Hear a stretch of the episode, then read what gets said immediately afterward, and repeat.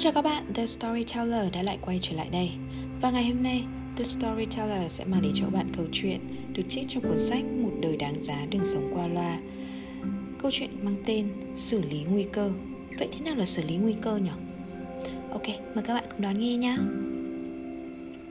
Xử lý nguy cơ. Năm một nghìn chín trăm bốn mươi chín, địa vị của Phật giáo ở Đài Loan sa sút. Nhiều đệ tử cửa Phật phải đối mặt với nhiều vấn đề như gặp trở ngại trong việc truyền dạy giáo lý nhà Phật, bị điều tra giám sát, bị hạn chế tự do. Nhiều người cảm thấy con đường tương lai mờ mịt, lũ lượt hoàn tục. Nhưng tôi trước sau vẫn giữ thái độ không chùn bước. Ví dụ khi ở thành phố Tân Trúc, theo yêu cầu của đồn công an địa phương, tôi đi dạy bộ túc quốc ngữ cho quần chúng nhân dân. Ngày đầu tiên chỉ có mười bốn người, ngày thứ hai tăng lên tám mươi người, ngày thứ ba thì được hơn hai trăm người. Trong khi trước đây, dù có phát giấy gọi cũng không có ai đến nghe giảng. Vì vậy, đồn trưởng đến tận nhà cảm ơn, nói với tôi rằng sau này, ngài đi giảng Pháp không cần phải đến đồn công an báo cáo nữa. Cứ như vậy, tôi đã mở rộng một lãnh địa cho Phật giáo. Cứ cảm giác giống như hai bờ tiếng vượn véo von, thuyền lan đã vượt núi non vạn trùng. Cuộc đời bạn đã từng gặp phải nguy cơ nào chưa? Khi đó, bạn có thể nhanh trí xử lý nó chứ. Khi đi học, do nhà nghèo nên buộc phải làm việc để duy trì cuộc sống, không có thời gian học, nhưng cứ vài ngày thầy cô lại bắt làm bài kiểm tra, nên làm thế nào để thoát khỏi nguy cơ phải thôi học.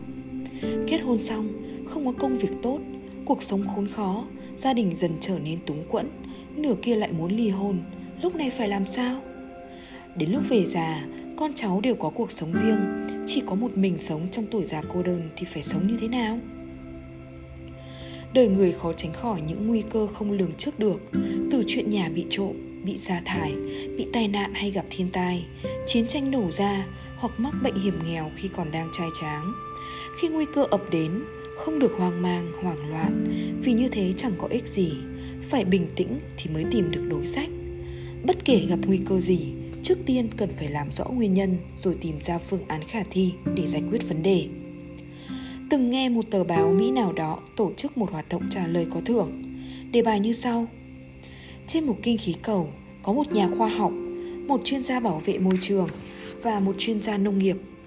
Kinh khí cầu đang bay thì đột nhiên dò khí, không thể chở nặng, buộc phải loại bỏ một trong ba người để giảm tải trọng. Chuyên môn của cả ba người đều liên quan chặt chẽ đến đời sống của con người, nên bỏ ai đi quả là lựa chọn rất khó khăn. Đương nhiên, mỗi người trả lời đều có cách giải đáp riêng và ai cũng khăng khăng với ý kiến của mình. Kết quả là một bé trai đạt giải, đáp án của cậu bé là bỏ đi người nào béo nhất. Để xử lý nguy cơ, đầu tiên phải có kiến thức để nhận biết tình hình, thứ hai cần phải có khả năng ứng biến, thứ ba, cần giữ được sự bình tĩnh. Thứ tư, phải có nhân duyên từ trước.